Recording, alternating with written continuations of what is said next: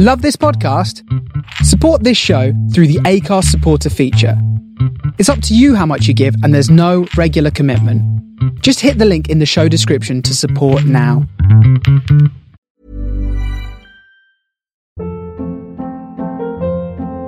Hold up. What was that? Boring. No flavor. That was as bad as those leftovers you ate all week. Keke Palmer here, and it's time to say hello to something fresh and guilt-free. Hello Fresh. Jazz up dinner with pecan-crusted chicken or garlic butter shrimp scampi. Now that's music to my mouth. Hello Fresh. Let's get this dinner party started. Discover all the delicious possibilities at hellofresh.com. Hiring for your small business? If you're not looking for professionals on LinkedIn, you're looking in the wrong place. That's like looking for your car keys in a fish tank. LinkedIn helps you hire professionals you can't find anywhere else, even those who aren't actively searching for a new job but might be open to the perfect role. In a given month, over 70% of LinkedIn users don't even visit other leading job sites. So start looking in the right place. With LinkedIn, you can hire professionals like a professional. Post your free job on linkedin.com slash achieve today.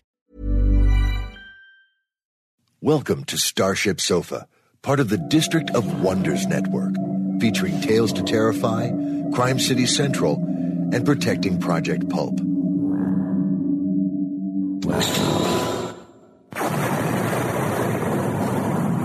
Everyone has a story in the District of Wonders. Come and find yours.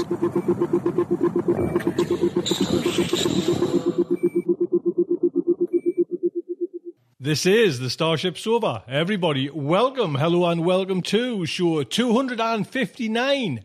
I am your host, Tony C. Smith.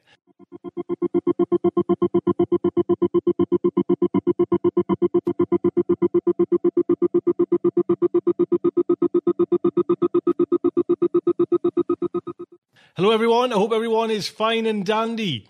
Well, the sofa's engines aren't dandy. I'm having trouble with the computer and it's driving me mad. So I've got to take it back to the, Apple store there. My keyboards aren't working. There's nothing, no- nothing Bluetoothy's working. So I'm having a hell of a game here. So for this one show, I'm just going to play a short or play a story. There's no going to be fact articles or anything like that because I'm like I say, it's what a nightmare just to get this up and running. So hopefully we, we apologise for that. You know, hopefully normal service will be resumed next week. But for now, there's just going to be a short story. But what a short story! It comes from Stephen Kotowich, entitled "A Time for Raven." I'll give you a little bio on Stephen. Stephen Kotowich is a Writers of the Future Grand Prize winner and a past finalist for the Prix Aurora Award. His stories have appeared in Interzone, Orson Scott Card's, Intergalactic Medicine Show, and in numerous anthologies. His work has been translated into Russian, Greek, Spanish, and Finnish. He's currently completing work on his first novel. And see, if you want to go more information about Stephen, go over to his little website there. I'll put a link on to his site. This story that we're about to hear, A Time for Raven, first appeared in Interzone 236. This was the September October 2011 edition, uh, which was edited by Andy Cox and Andy Hedgecock. Stephen's also had out, well, he started writing in 2007, some of the short stories Under the Shield, Borrowed Time, and Saturn in G minor. Like I said, there is a, hopefully, or you never know, a novel coming out. He's busy writing that. And hopefully we'll try and get a few more stories from Stephen as well. This story is narrated by Scott Couchman. As you know, or I hope you know, Scott's done a few stories for Starship Sofa with his voiceover. I put a link on to Scott's site, and Scott was one of the fine recipients of the Narrator's Workshop as well. So the Starship Sofa is very proud to present A Time for Raven by Stephen Kotowich. Fog had hidden Haida away from outsiders since the beginning, from the time of Raven until Captain Cook arrived in the 18th century. It was good of the captain, thought Wilson Gowiskin, to discover his Haida ancestors, who never knew they were lost. With a double-bladed paddle, Wilson pushed his kayak from shore into the fog and the swift current of the Yakoun River. Fog wouldn't stop him. He'd dreamt of the river of late, of paddling, dreamt of glassy river stones sliding from sight beneath dark water, and he with them. Not dreams, but visions, Wilson decided. The first Haida had washed up on shore in a cockle shell and were freed by Raven. Now Raven called Wilson back to the waters of his ancestors, to the ocean to be finally released. So let the waves take his body and smash his kayak. Let him become Gajid, the one carried away, the wild spirit from ancient songs born when a kayaker was lost at sea. Let the water cleanse his spirit and bring him peace as he disappeared into the depths. Mists wrapped the forested banks, moving upon the face of the water. In the west, great billows of low cloud obscured wooded mountain peaks, like rolling avalanches frozen in mid slide. The cool slick of moisture against his skin did nothing to soothe the fiery ache in Wilson's shoulders and hands as he paddled. He rested a moment, feeling the strong grip of the current pull the kayak down river. His hands, with their swollen knuckles and the thin, translucent skin of age, were so different, he thought, from the strong hands of his days as a timber surveyor, from the hands that had paddled the Yakoun with Madeline. By the end of her illness, she'd no longer remembered him. He'd visited her grave a final time before setting out, apologizing that after more than fifty years of marriage, he wouldn't be buried by her side. The scents of pine needles, damp loam, and water full of living things hung in the air. Underneath were hints of moldering leaves, fish washed up on shore, the sweet of rotting wood. Indistinct at first, a skeletal form emerged from the haze. Jutting from the forested point of a small island, a denuded spruce tree lay where it had fallen years before. Its top branches stretched out over the flowing water as if the limbs, bare but for a few dead needles, reached for help from the far shore. Wilson felt a twinge of panic seeing the tree again. His eyes darted to the front hull compartment of his kayak, his mind filling with thoughts of his cargo and of Hank Delaney. A sliver of anxiety slipped like a knife between his ribs. He took deep breaths and tried to focus on paddling. He remembered when the prone Sitka, already covered by thick moss in the wet and damp of Haida Gwaii, stood fifty meters tall, a golden beacon shining through the forest green. Kiadkias they called him, the only tree the Haida ever named, grandfather of the forest, sacred to the people. To the scientists, the golden spruce, as the Anglos called it, was a mutant. Chlorotic, they said. It lacked the pigments that act like sunblock in the needles of a normal tree, and should have scorched. A tree covered in yellow needles meant a tree that was already dead. Yet Kiadkias lived and thrived for five hundred years, its needles luminous since before Captain Cook laid eyes on them. Wilson wasn't surprised by the confusion. Kiadkias was a gift of the Creator, and neither was so easily understood. What few but the Haida knew was that Kiadkias had been human once. Long ago, when the ancestors mistreated each other in the land, the Creator buried their villages under snow. An old man and a boy hid under a spruce plank and were the only ones to survive. When the Creator found them, he told them to flee up the Yakoun River without looking back, lest they remember and repeat the mistakes of the others. But the boy disobeyed, and for his defiance was transformed into the golden spruce. On the near shore, a gray brown seal, resting after chasing Chinook through snaking forest rivers, roused himself from the base of a sheltering red cedar. The seal bobbed up and down as he called, comical with his underbelly covered in pine straw and dirt. Did the seal bellow at him, Wilson wondered, or at the bear whose slick furred head poked from the water as it paddled silently by the far shore? Wilson felt unworthy of such a send off. Haida tradition said the tree would stand until the last generation. When it was cut down, the born again preacher in town said it was God's sign to the Haida that they lived in the end times, and that the last of them holding to pagan ways needed to get saved and get ready for the rapture. Wilson, though, didn't think the creator wanted Kiadkias dead any more than did the Haida. How could someone understand a life spanning centuries? You could look at the exposed stump of the tree where the chainsaw had chewed across and travel time on its rings. When the tree was born, Columbus was sailing from Spain. There was a ring for the Reformation.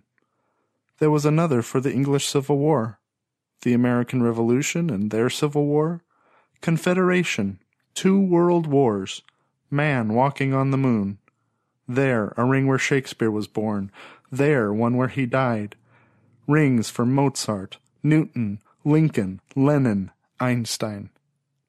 That's what the Anglos would see anyway. Wilson saw a ring when Cook visited Haida Gwaii, putting it on a map so others could follow.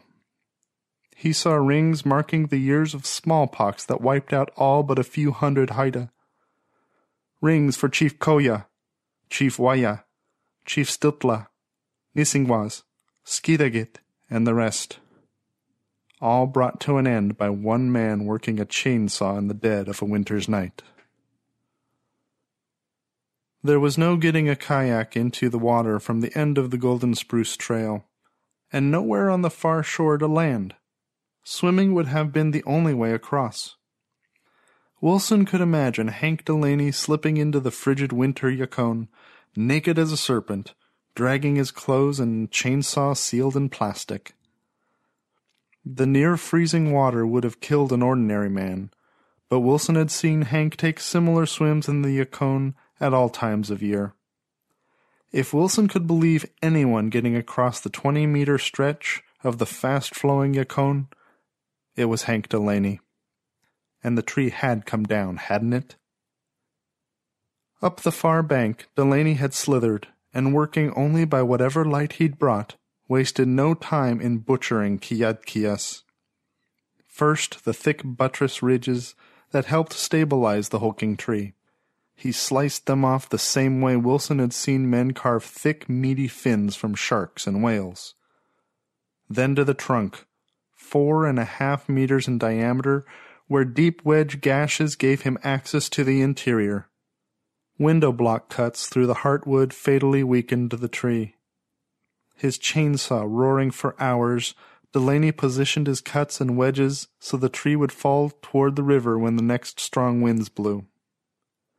And then he was gone, slipping back into the chill waters, leaving Kiadkias mortally wounded, teetering uncertainly in the night.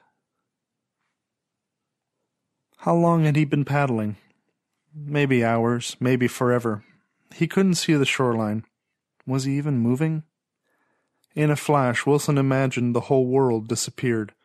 All that remained was the ten or twelve meters of water all around him and the mist. He closed his eyes and breathed deep, in and out, in and out, feeling cool moisture fill his nostrils, paddling all the while.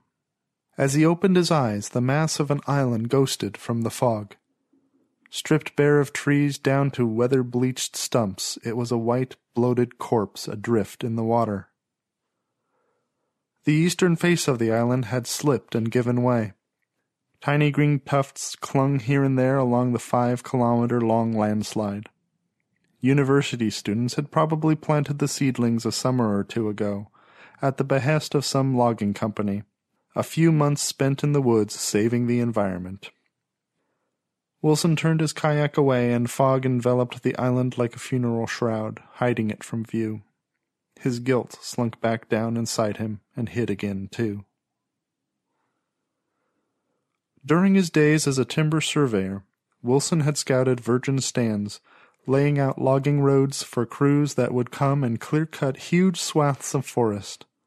Sometimes he wondered how many trees he'd helped cut down, how much of the old growth his ancestors had known.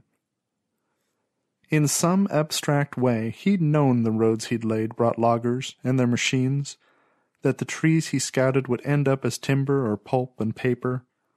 But he'd always moved on to the next scouting project before it happened. A timber scout who'd never seen a clear cut. So there was no more startling an experience in Wilson's life than moving in a single step from the loamy darkness of dense old growth to the barren moonscape of a clear cut so big you couldn't see the other side. The move from living trees and rich earth to cutting slash and eroding soil was as drastic as the end of a fall from a tall building. Someone once told Wilson you could see some of the big, starfish shaped clear cuts from space. He didn't know if it was true, but he could believe it. He remembered crying. Wilson was long retired when he met Hank Delaney. Hank was a forest technician, one of the best as Wilson understood. He specialized in the high altitude timber, too difficult and too expensive to get in Wilson's day when trees weren't still growing at lower elevations. But when Hank came back from a road marking trip up near the Alberta border, he was a changed man. There was fervor in his voice, fire in his eyes. That's when Wilson took notice of him. There had been no environmental movement when Wilson worked the timber, no protesters spiking trees as they had in Clayoquot Sound in the 90s. He wished later that someone had said something.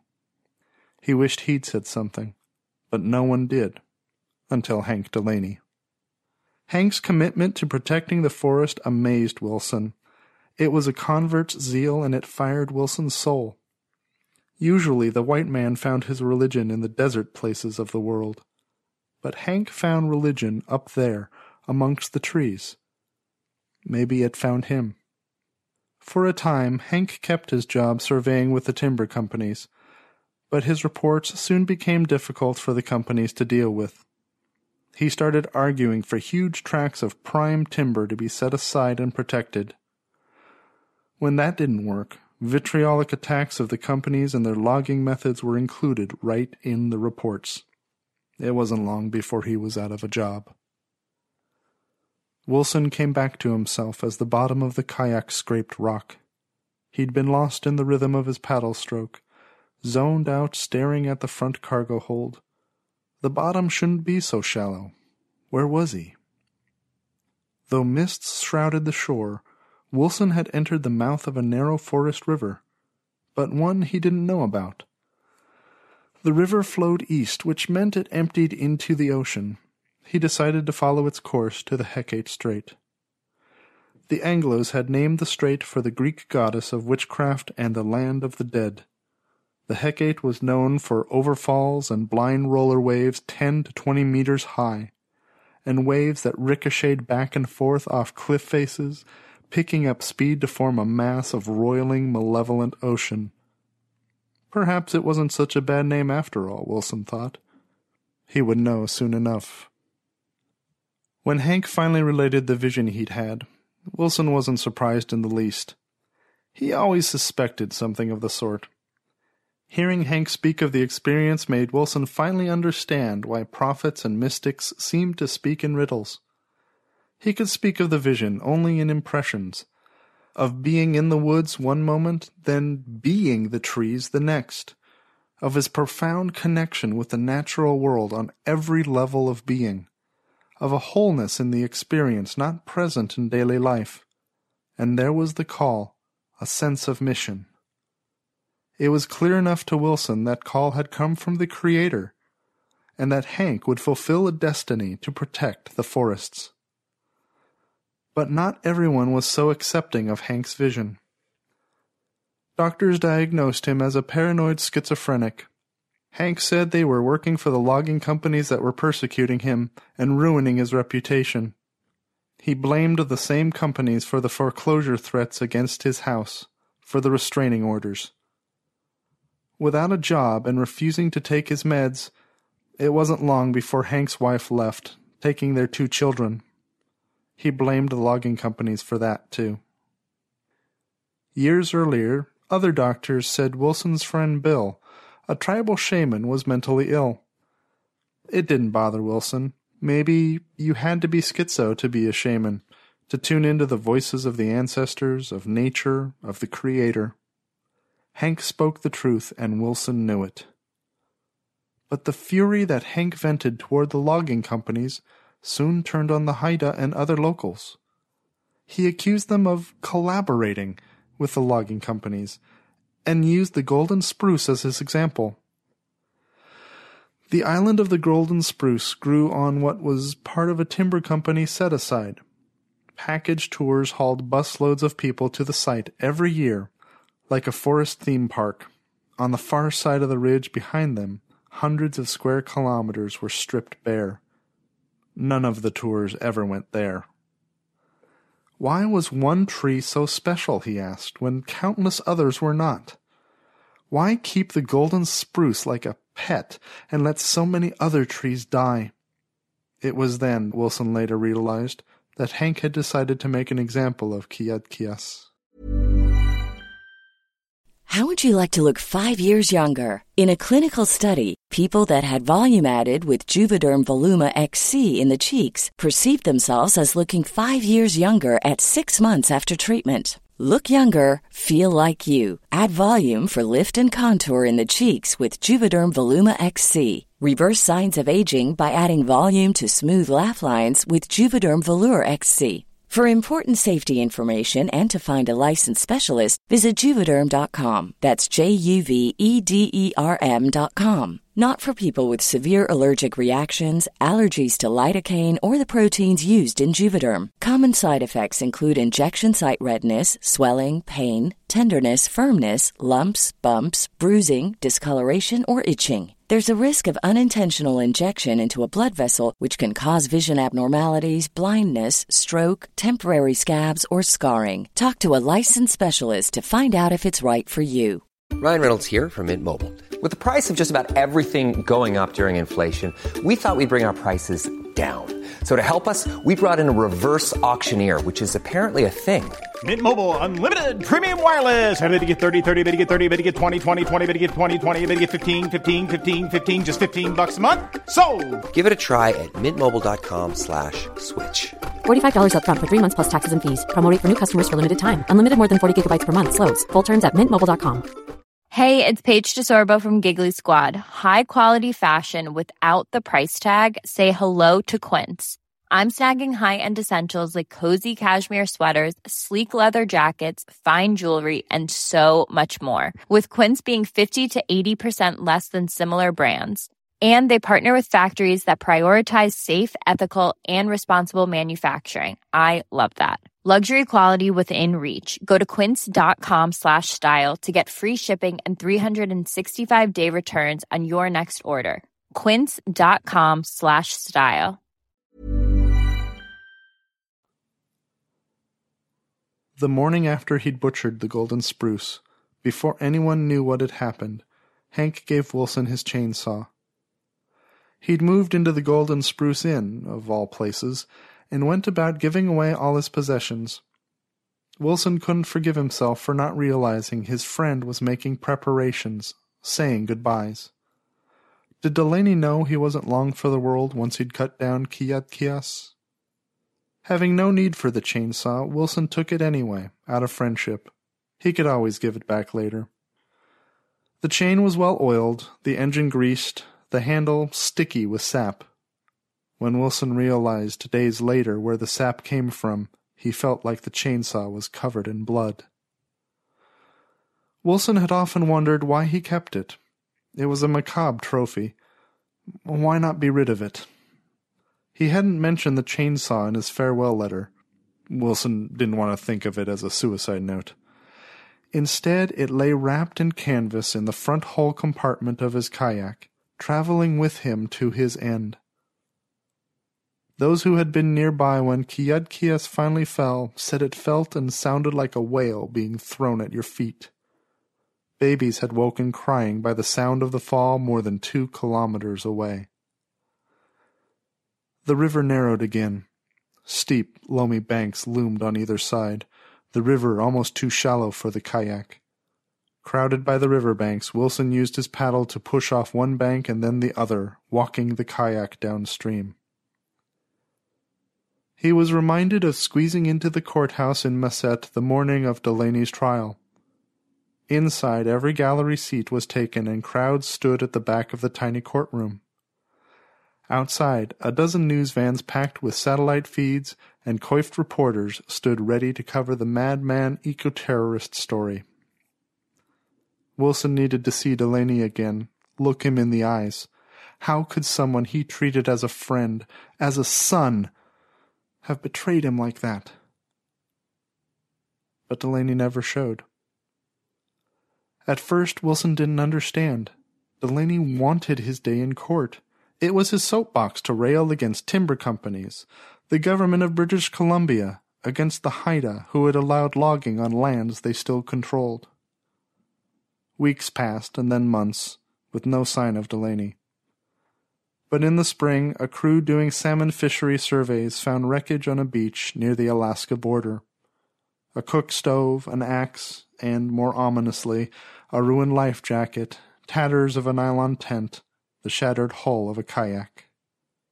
They had washed up like driftwood during winter storms on the Hecate, storms which, it seemed, had claimed the life of Hank Delaney.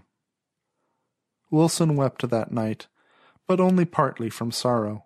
His tears were also angry ones. What had become of Hank's mission?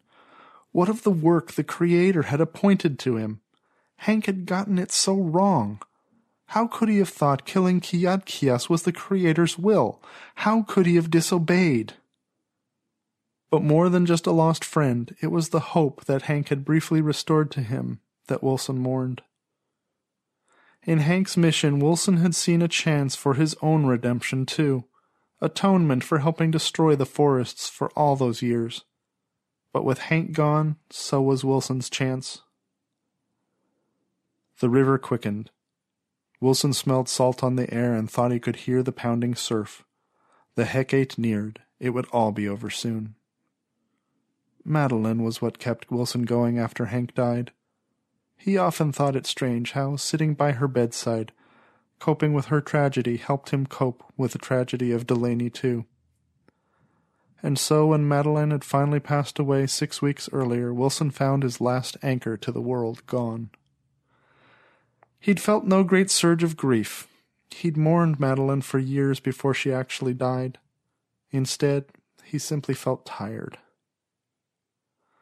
So, taking the only chainsaw and his guilt with him, Wilson set out for the ocean.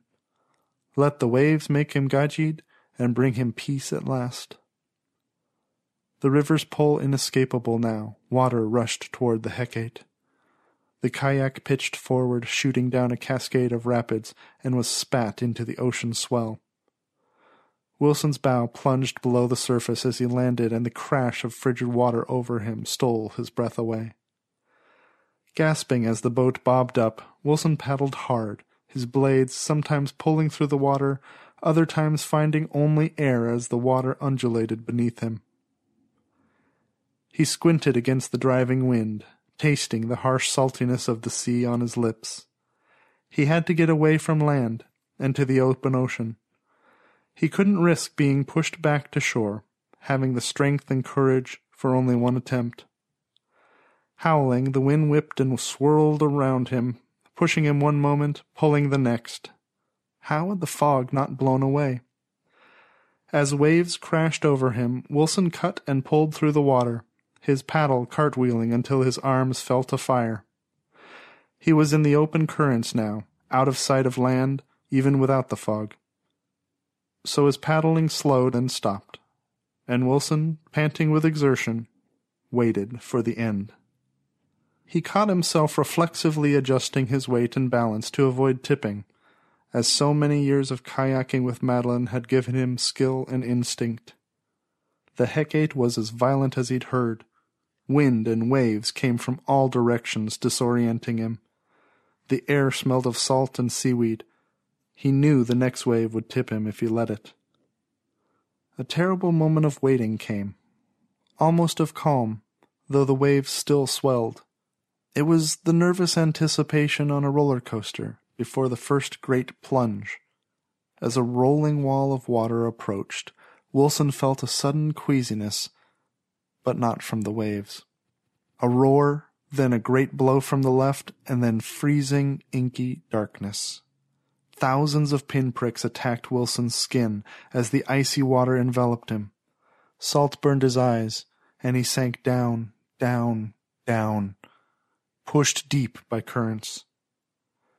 The crashing waves above were distant thunder, replaced by the swish and gurgle of water and bass rumbles from the depths.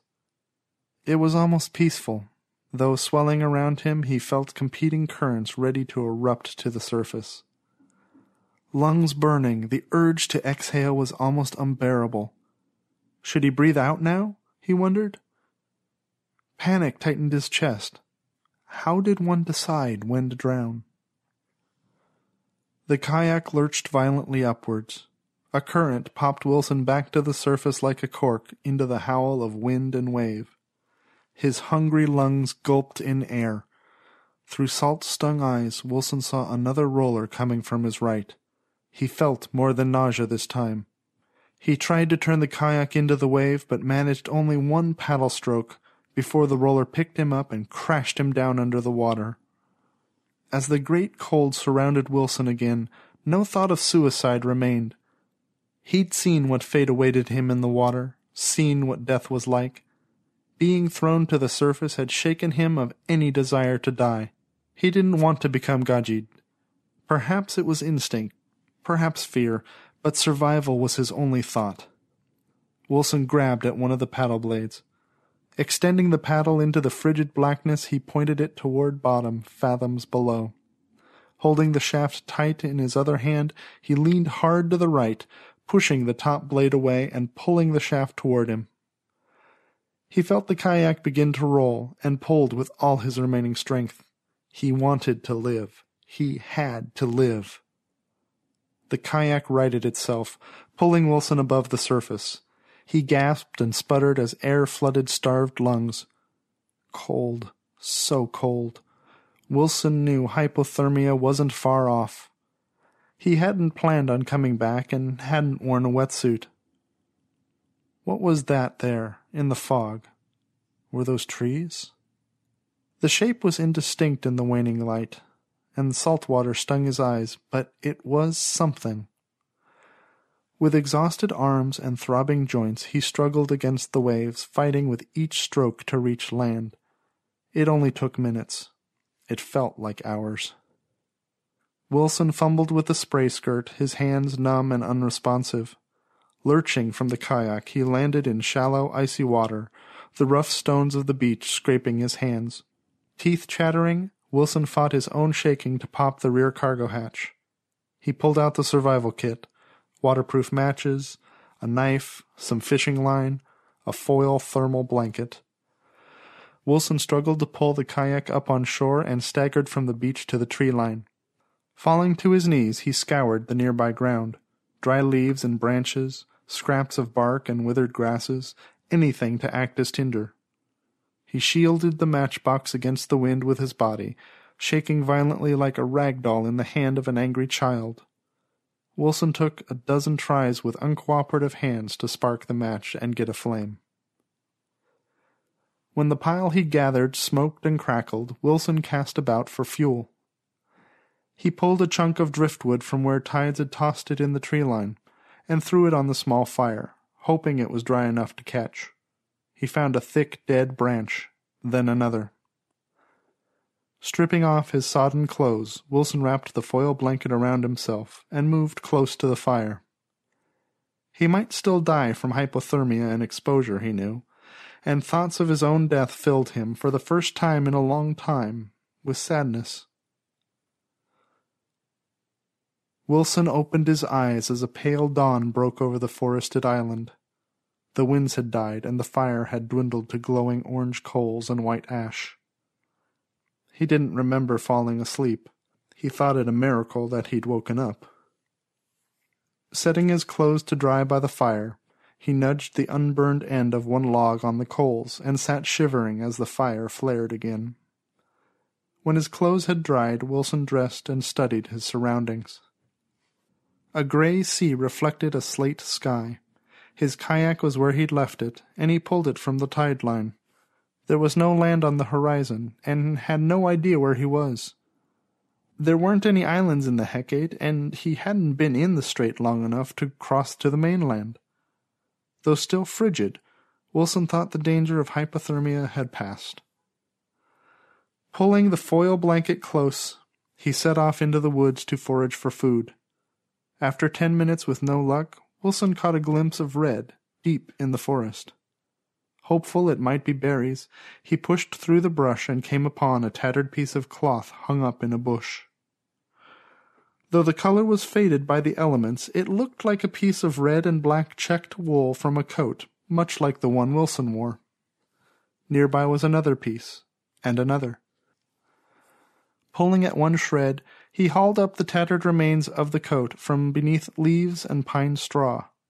What was it doing there? On the beach he could understand.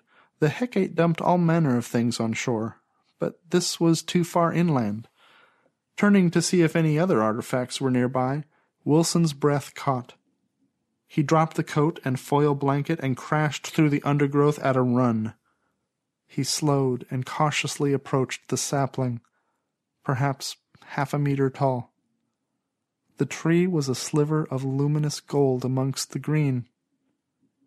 Wilson reached out his hand. Did he dare? Yes, he, he had to be sure it was real. He ran his fingers through the sharp, waxy needles and fell to his knees. He didn't know how long he cried for, but when the joyful tears stopped, he studied the small tree. It was Kiadkias in every detail but size, lit with the same inner fire each needle a brilliant gold. A meter or so from the tree, Wilson saw a shape on the forest floor. Yes, a boot. And there was its twin disguised by the detritus of the forest floor. And were those a pair of jeans? From the back pocket he produced a soggy nylon wallet. Tearing at the velcro, Wilson cried out. Staring back at him through a dew-fogged plastic sleeve was Hank Delaney's driver's license. Just because his kayak and gear were found near the border didn't mean Delaney had been there himself. He could have washed ashore here, just as Wilson had, or perhaps he was compelled to seek out this unknown island. A kayak left by the water would eventually be swept out to sea and dashed to pieces on some distant shore. But its owner had remained here and always would. Wilson wiped away tears and chided himself for not realizing the truth of Hank's fate sooner. For Wilson recalled again the ancient story of the boy who, for his defiance, was transformed into the golden spruce, as Hank Delaney had been for his disobedience. Strange, thought Wilson, to be turned into something so beautiful as punishment, to become what you destroyed. As the preacher in town said, the Lord works in mysterious ways. He'd once heard someone describe a Gajid as a person whose spirit was too strong to die. Delaney had been one, and was punished for his transgression. Wilson raced through the bush to the kayak. He tore the hatch cover from the bow cargo hold and pulled out the canvas wrapped chainsaw before shoving his kayak into the swells. At the far end of the beach, a finger of rock jutted out over the ocean. Climbing to its edge with a great cry, Wilson heaved the bundle into deep water. It was for the tree, the new Kiadkias that he would care for now, live for now. That meant he could tell no one. The tree belonged to all Haida, and as Wilson watched the kayak float away, he regretted that even his fellow elders couldn't know of its existence but if no one knew of the tree, no one could harm it. Wilson didn't know how many more years the Creator would give him, but he would spend them here, on the island of the Gajid. He began to sing an old song, a song of transformation not heard in a long time. The song became a dance around and around the tree, filling the woods with Wilson's cadence. He danced and sang long into the night the first of many such rituals.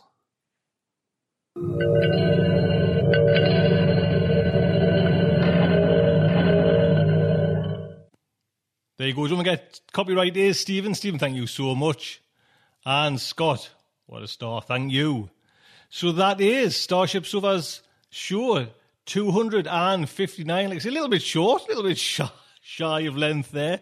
But to get, it's actually more the because for some reason the mouse is working in audio, or Adobe's Audition. It works in that, but it doesn't work on anything else. The keyboard doesn't work at all. So to, to get it all so it's a little bit of a niggle, shall we say. But I've got to take it tomorrow, actually, down to this genius bar to see what. I've got a lump, lump at the thing there. Oh, nightmare. So Apologies for that, but hopefully, you know, like I say, normal service will be resumed. If you want to talk about coffee, my, you know, just drop us an email. As, as you know, I'm writing the coffee at the moment. Oh, what a lovely little cappuccino I've made myself as well. You know, do drop us a line, starshipsofa at gmail.com. Don't forget, yes, the Joe Haldeman show is gearing up. It's not long. I've had the bullet points off Joe, what we're going to, what he's going to talk about in the, that show as well. So if you want to come along to that, that would be fantastic. And oh, before I forget, can you hear? That is a proof copy of over there Tales to Terrify, Larry and Harry. Larry and Harry are the doing Tales to Terrify Volume 1 with Scott. Let's put it together. And this is the uh, what? Yes, very. I got that first excitement as well because you know I've got my name on the credits as well. There, I've done bugger all, man. Well, get me name on. As long as I got me name on. So it's looking good that that's this is due out on Halloween. 31st of October. So do look out for that. That'll be on the, the website. We'll litter it throughout the websites. But if you want a copy of this as well, this will be the first Tales to Terrify Volume 1. How cool is that? There you go. There you go. Until next week, just like to say, good night from me.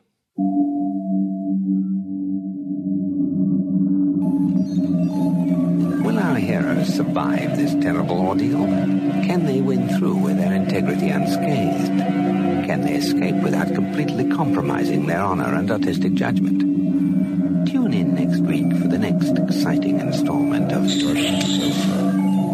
Evacuation procedure initiated. Shuttle set for launch. Airlock will be opened in three, two, one. This presentation has been brought to you by the District of Wonders Network, dedicated to podcasting the finest genre fiction.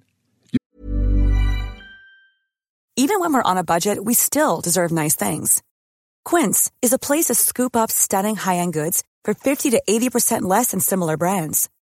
They have buttery soft cashmere sweaters starting at $50, luxurious Italian leather bags, and so much more. Plus, Quince only works with factories that use safe, ethical, and responsible manufacturing. Get the high-end goods you'll love without the high price tag with Quince.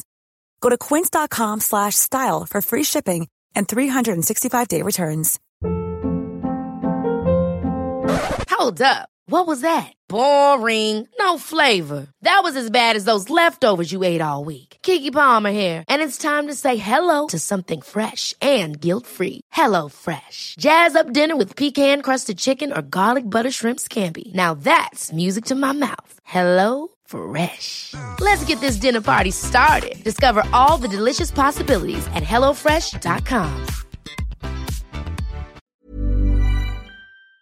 You can learn more about the District of Wonders and their many literary productions at their website, www.districtofwonders.com. Thank you for listening.